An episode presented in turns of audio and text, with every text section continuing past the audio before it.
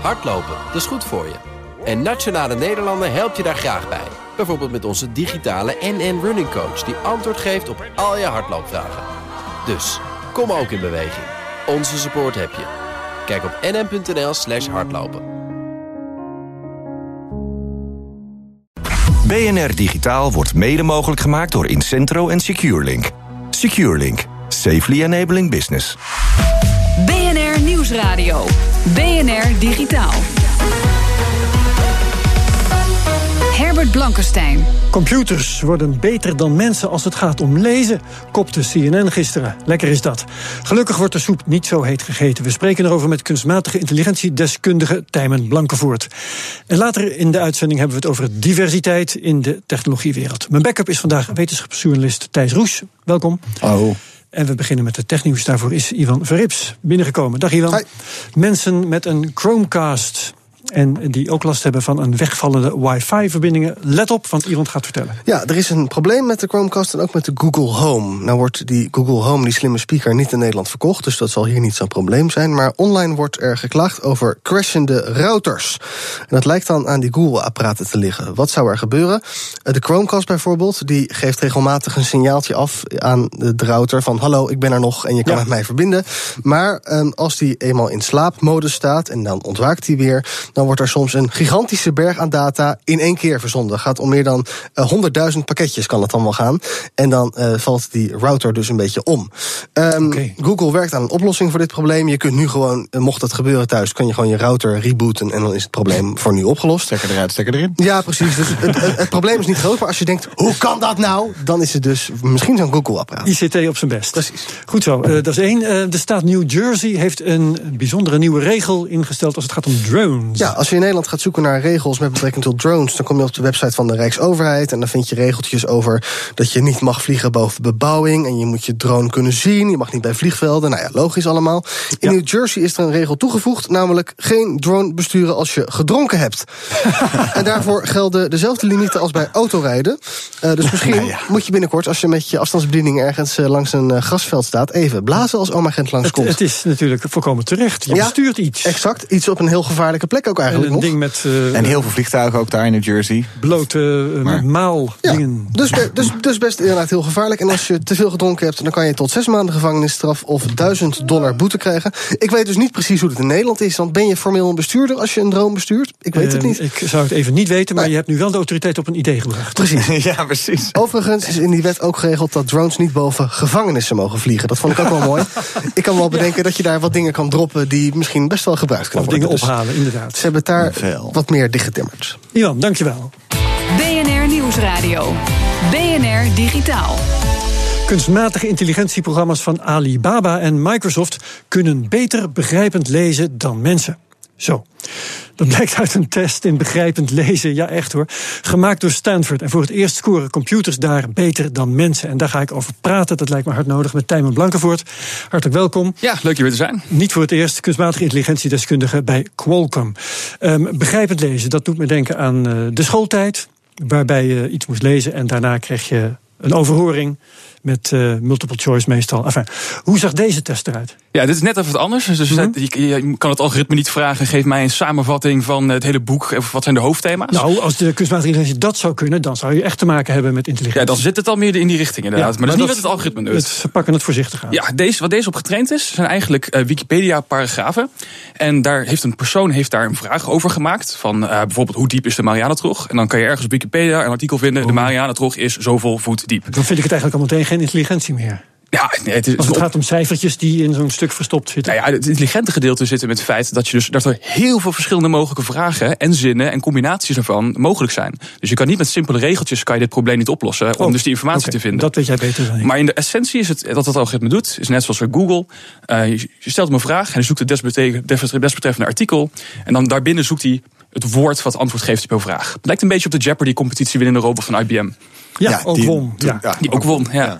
En het leuke is nu is dat nu dat algoritme beter is dan mensen. Nou, of even goed eigenlijk. En dat is heel erg tof. Want dat betekent dat wij straks gewoon, als je thuis zit, je hebt een vraag, hoef je zelf niet meer in Wikipedia aan te typen. Je stelt het gewoon aan je en geeft antwoord. Ja. precies. Maar het is een beetje al wat, eh, wat Google misschien doet als je iets googelt en het geeft al als het ware een soort samenvatting bovenaan de tekst weer van het artikel, zodat je niet meer op het artikel hoeft te klikken. En nou, even uit de losse pols, is het één op de vijf keer of zo klopt het niet. Of zo. Dan, dan Ja. is het een beetje soort van, ja, dit is niet, ik moet echt het artikel in en dan klopt het misschien zelfs nog steeds niet helemaal. En dit zijn hetzelfde soort algoritmen zijn dit, die daarvoor gebruikt worden. Dus eh, binnenkort gaat het ook veel beter werken, denk ik. Ja, is dit, en, welke stap is er dan nu gezet hierin? Nou, het, zijn, het is heel moeilijk om te zeggen. Want in het laatste jaar waarin die competitie is uitgeschreven... zijn we eigenlijk van 60 naar 82 procent gegaan. En zijn allemaal heel veel kleine, simpele mini-iteraties geweest... op hetzelfde algoritme. Uiteindelijk wat het algoritme doet... is dat hij woord voor woord een, een, een zin leest. Dan leest hij woord voor woord leest hij de vraag. En dan arceert hij in de tekst... dit, dit, is, dit woordje is mijn antwoord. En ja, het is niet één stap geweest. Er zijn gewoon heel veel kleine veranderingen geweest... om dit voor elkaar te krijgen. Eh, hier in de studio is ook al Lisa Hartging van Accenture. Ook AI-expert, komt voor het volgende onderwerp. Het gaat over diversiteit, maar je zit hier nou toch...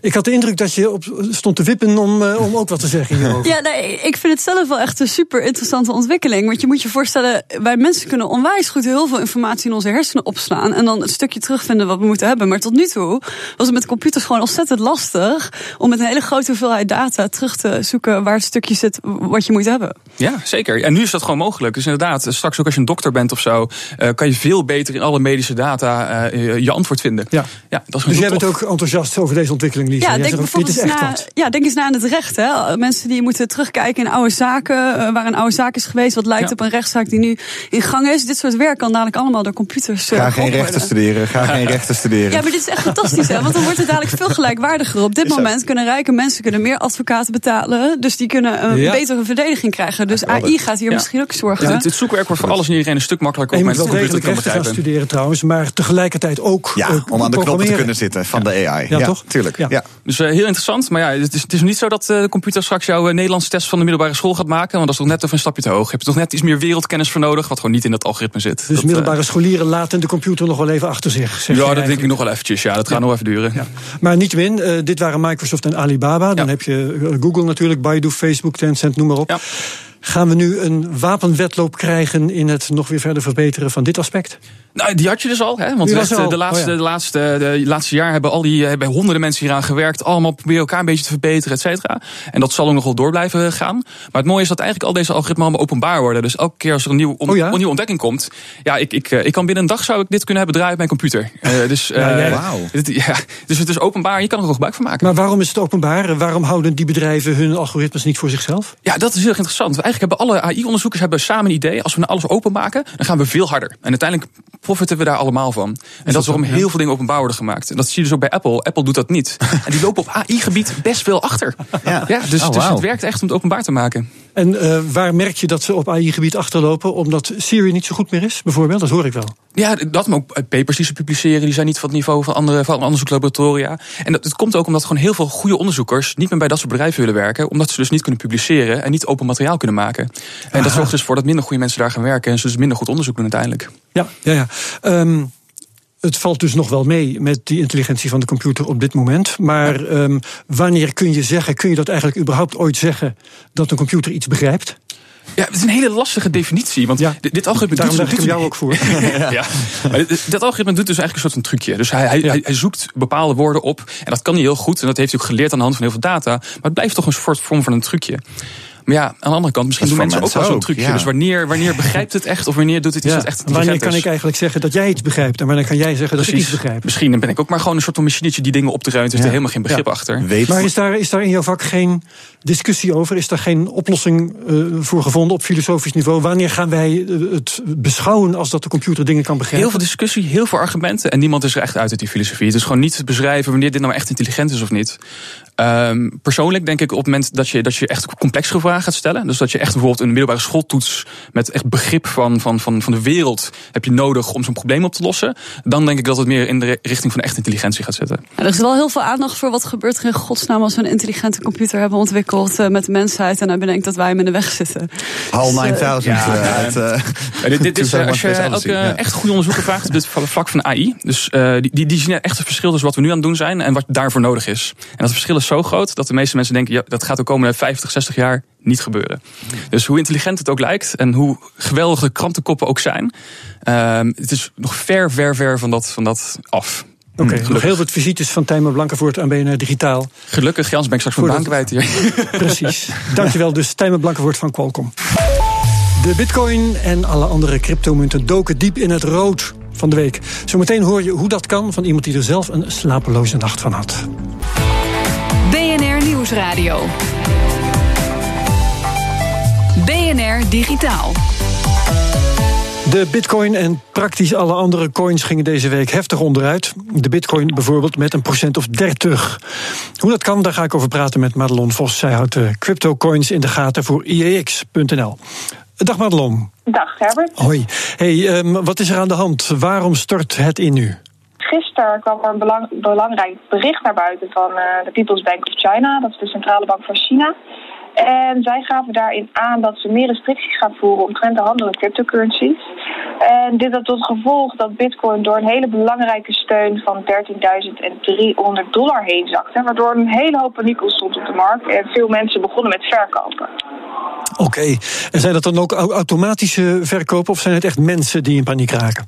Eh, nou, wij eh, gaan ervan uit dat er ook eh, inderdaad een aantal bots hier eh, opgehandeld hebben. Dat het niet alleen mensen zijn geweest. Ja, ja. Ik begrijp dat jij een doorwaakte nacht achter de rug hebt. Zit je dan te handelen of zit je het dan te verslaan? Ben benieuwd. Klopt. Ik, ik hou het allemaal in de gaten en waar mogelijk probeer ik te handelen natuurlijk. We proberen hier allemaal een slaatje uit te slaan. En helemaal in zo'n dalende trend moet je hier gewoon bovenop zitten. Ja, ja, ja. Waarom gaan nu alle eh, cryptocoins mee met de bitcoin omlaag?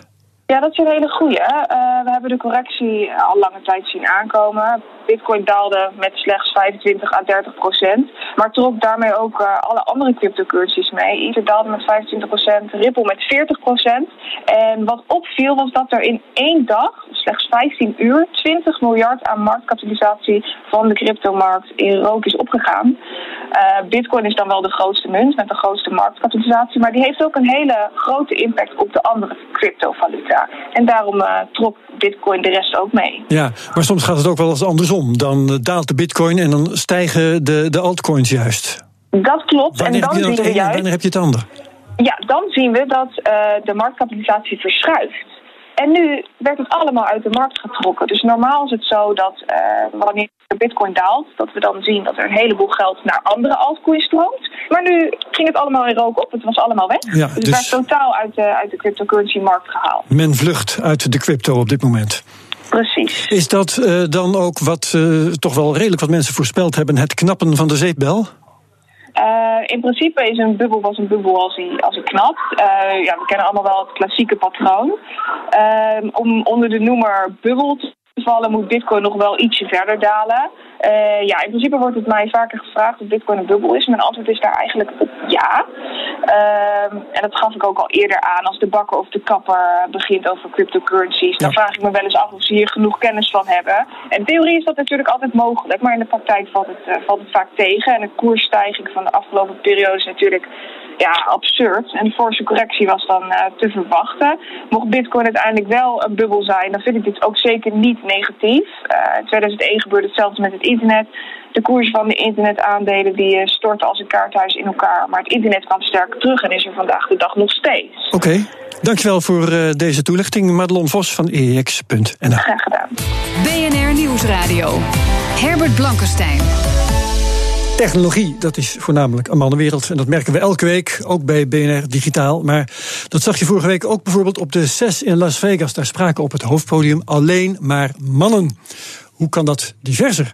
Aan de vooravond van de uitreiking van de Techionista Awards, prijzen voor vrouwen in de techwereld, ga ik erover praten met twee genomineerden. Lisa Hartging, hier al aanwezig, u hoorde haar al, AI-consultant bij Accenture. Ze richten daar een vrouwennetwerk op. En in onze studio in Den Haag programmeur Ineke Scheffers, die is ook oprichter van Girl Code. Allebei hartelijk welkom. Eerst even Hi. Lisa, bij ehm, Accenture ben jij bezig met het oprichten van een vrouwennetwerk. In 2025 willen jullie 50% van de medewerkers eh, vrouw eh, laten zijn. Waarom is dat zo belangrijk? Nou ja, het is gewoon heel erg gek dat er zo'n ontzettende scheefheid is. Want ja, er zijn niet zo'n verschillen tussen mannen en vrouwen Hoe waaruit scheef het is zou blijken. Laten we het eens over hebben. Ja, dus Accenture, ik zit in een, in een silo van Accenture, dat noemen we technology. Ja. En daar is 20% vrouw. Oké. En als we kijken naar het type werk wat ik doe, wat ik dan zeg maar hardcore technisch zou noemen, want ik ben echt eh, software aan het ontwikkelen, dan zit je zelfs onder de 10%. Ja, ja. En ehm, wat, wat voor problemen levert dat op? En kijk, de hele simpele dingen kan je denken, bijvoorbeeld zwangerschapsverlof of, of kolven. hè. Als je alleen maar met mannen omgeven bent, die hebben dat natuurlijk niet. Nee. Maar als ik kijk naar een probleem, wat voor mannen en vrouwen bij wijze van dezelfde beleving zou moeten zijn, is. Ik heb wel eens meegemaakt, bijvoorbeeld met, eh, met eh, programmeren, met code schrijven. Dat mijn collega van mij, dat ik merkte als hij een probleem had, dat hij altijd naar een andere mannelijke collega toe ging die in een andere groep zat. Dus die bij wijze van In eigenlijk. plaats van naar jou. De code die we, ja, of naar een andere vrouwelijke Ja, ja. collega. En ik heb hem daar wel eens op aangesproken dat ik zei van God valt me op dat jij altijd naar hem toe gaat in plaats van.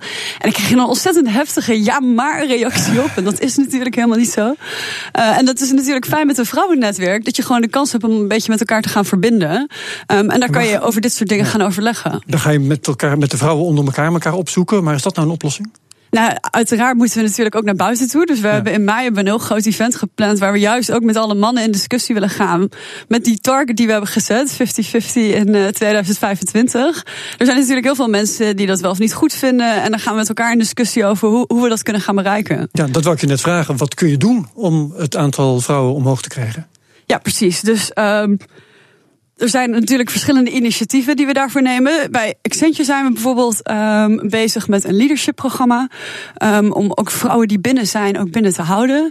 Eh, we kunnen meer vrouwen aantrekken natuurlijk door ehm, te gaan kijken... eh, naar hoe kunnen we eh, vrouwen meer naar buiten toe laten zien wat die hier voor werk aan het doen zijn.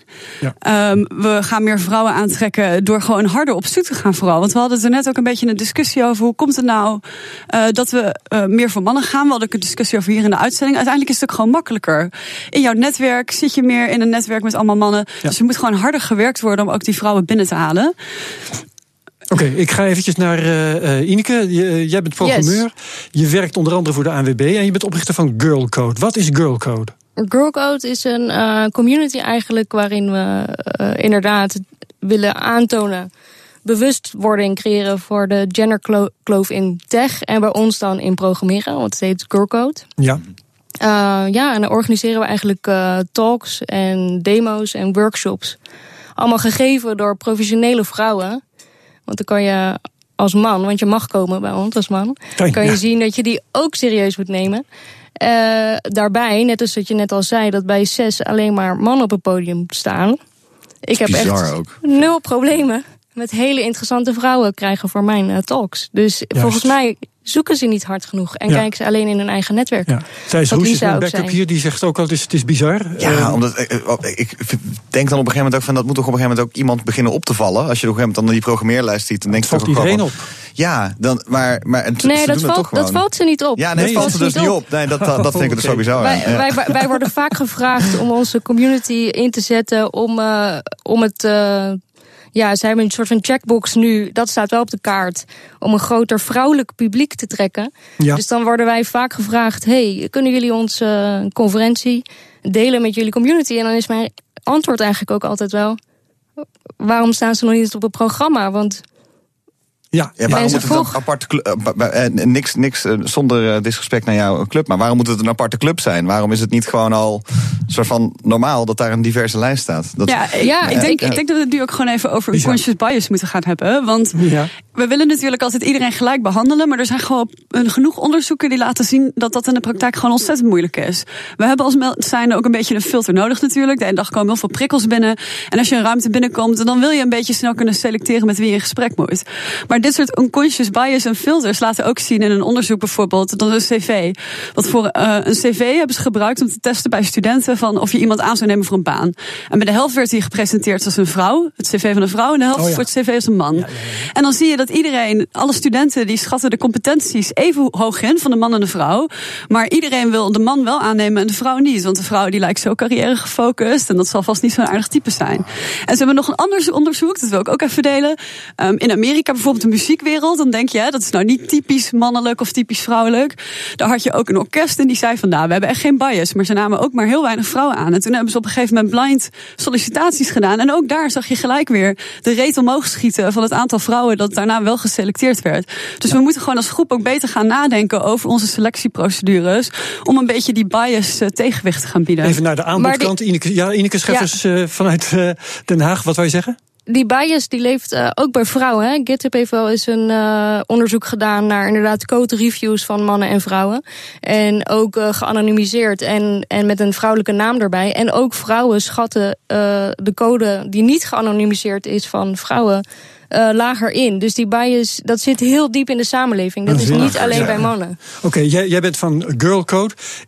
de aanbodkant, is er genoeg belangstelling van de kant van meisjes om te gaan coderen? Uh, zeker wel. Ja? Alleen ze zijn er gewoon niet. Uh, een jongetje krijgt op zijn negende een computertje. Ja. Uh, die zijn er dan al mee bezig met hun vader en op school. En, en, en meisjes in.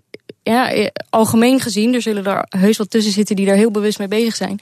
Maar die krijgen er toch vaak pas later mee in aanraking. En dan ja. heb je al je studie gekozen. En ja, ik heb me om laten scholen dit jaar. Ik ben 27, nog net maar dat is best een stap. Daar moet je wel de middelen voor hebben. Want op ja. het moment dat jij je omscholt, heb je geen inkomsten. En je gaat ook weer um, ergens beginnen als junior. Nou, dat is ook niet per se iets wat je wil op je 27 ik. ik heb nog even de vraag aan Lisa Hartging. Uh, want we hebben het over uh, bijvoorbeeld over beroepskansen voor meisjes. Hè. Maar uh, jij zit in de AI-wereld. Krijg je, als er meer vrouwen bij betrokken zijn, ook betere AI op een of andere manier? Ja, dit, dit is, hier moeten we eigenlijk een uitzending als zich een keer over maken. Ja, weet ik, weet ik. Dat maar je is hebt nog 20 machine seconden. learning, de fantastische dus modellen. Hè. Machine ja. learning kijkt heel erg naar patronen in data. En omdat wij mensen die data genereren, zit daar al een bias in. Dus als je bijvoorbeeld kijkt naar plaatjes, hè, om die algoritmes te leren wat in een plaatje staat, moet, het, moet je eerst een algoritme heel veel plaatjes geven met een uitleg van wat er in een plaatje te zien is. Nou, laat maar eens random vijf verschillende mensen een plaatje zien van een man die met een vrouw staat te praten. En dat hebben ze laten annoteren. En dan durven mensen dingen te zeggen als de manager legt iets aan zijn employee uit. Terwijl wie zegt dat dat de manager is? Dus dat is al de bias in mensen die daarin terugkomt. En daar moeten we echt mee aan de gang met machine learning Ik modellen. nodig je bij deze uit voor onze podcast De Technoloog, waar we er een keer een uur lang hierover gaan praten. Ja. Lisa Hartging van, uh, AI, van, uh, Accenture, neem me niet kwalijk, ik doe het aan AI bij Accenture. En Ineke Scheffers van Girlcode, allebei heel uh, erg bedankt en veel plezier bij de uitreiking van de Techionista Awards. Tot zover BNR Digitaal voor nu. Thijs Roes was mijn backup, ook hartelijk bedankt. Ja, en we gaan niet weg voordat we je hebben bijgepraat over de wereld van het digitale geld. Heb je geen dollars op, vak, op zak, maar wel bitcoins of ether... dan kun je binnenkort ook betalen met die middelen voor het NBA-basketbalteam, de Dallas Mavericks. Dat heeft de succesvolle technologieondernemer en eigenaar van het team Mark Cuban laten weten.